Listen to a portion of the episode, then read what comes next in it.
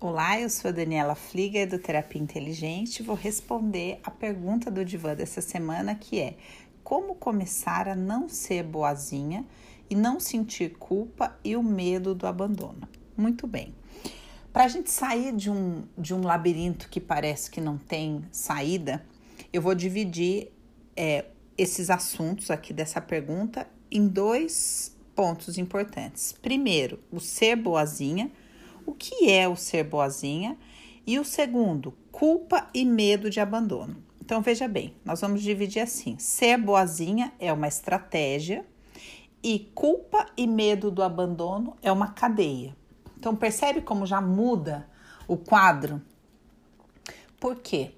Porque esta culpa de não agradar e o medo do abandono, caso você manifeste quem você é e exista, isso é uma cadeia que você vive desde criança e acaba se reproduzindo em todos os seus relacionamentos.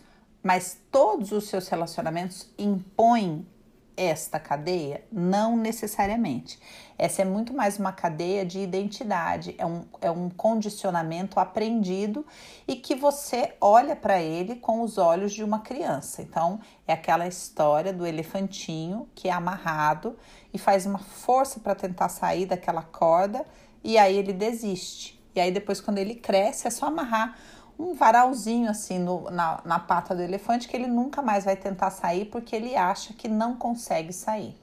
Então, essa é a primeira coisa que você precisa olhar. Eu continuo olhando o mundo e as minhas relações pelos olhos de uma criança de 5 anos que se sente impotente diante disso. Aí, diante desta cadeia, que é se você não agir do jeito que eu espero que você haja, eu não vou te aprovar e você corre o risco do abandono, você desenvolveu uma estratégia. Qual que é essa estratégia? Ser boazinha. E essa estratégia funcionou na infância. Mas a grande questão é: será que você precisa continuar usando essa estratégia hoje? Então, esse é o ponto. Por onde eu começo? Essa é a sua pergunta, né, Dani? Como começar?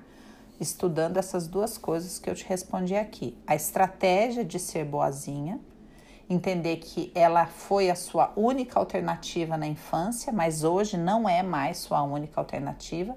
Hoje você é uma mulher adulta e pode desenvolver outras estratégias que apresentem um resultado melhor para que você viva um relacionamento saudável. E segundo é entender que a cadeia emocional da sua infância não precisa te aprisionar mais, porque hoje você é uma adulta e tem o poder de sair dela caso você queira e se dedique ao processo de cura disso. Vou aproveitar, obviamente, e te convidar. Vem fazer a tecelã para a gente trabalhar essa donzela aí, tá bom? Um beijo.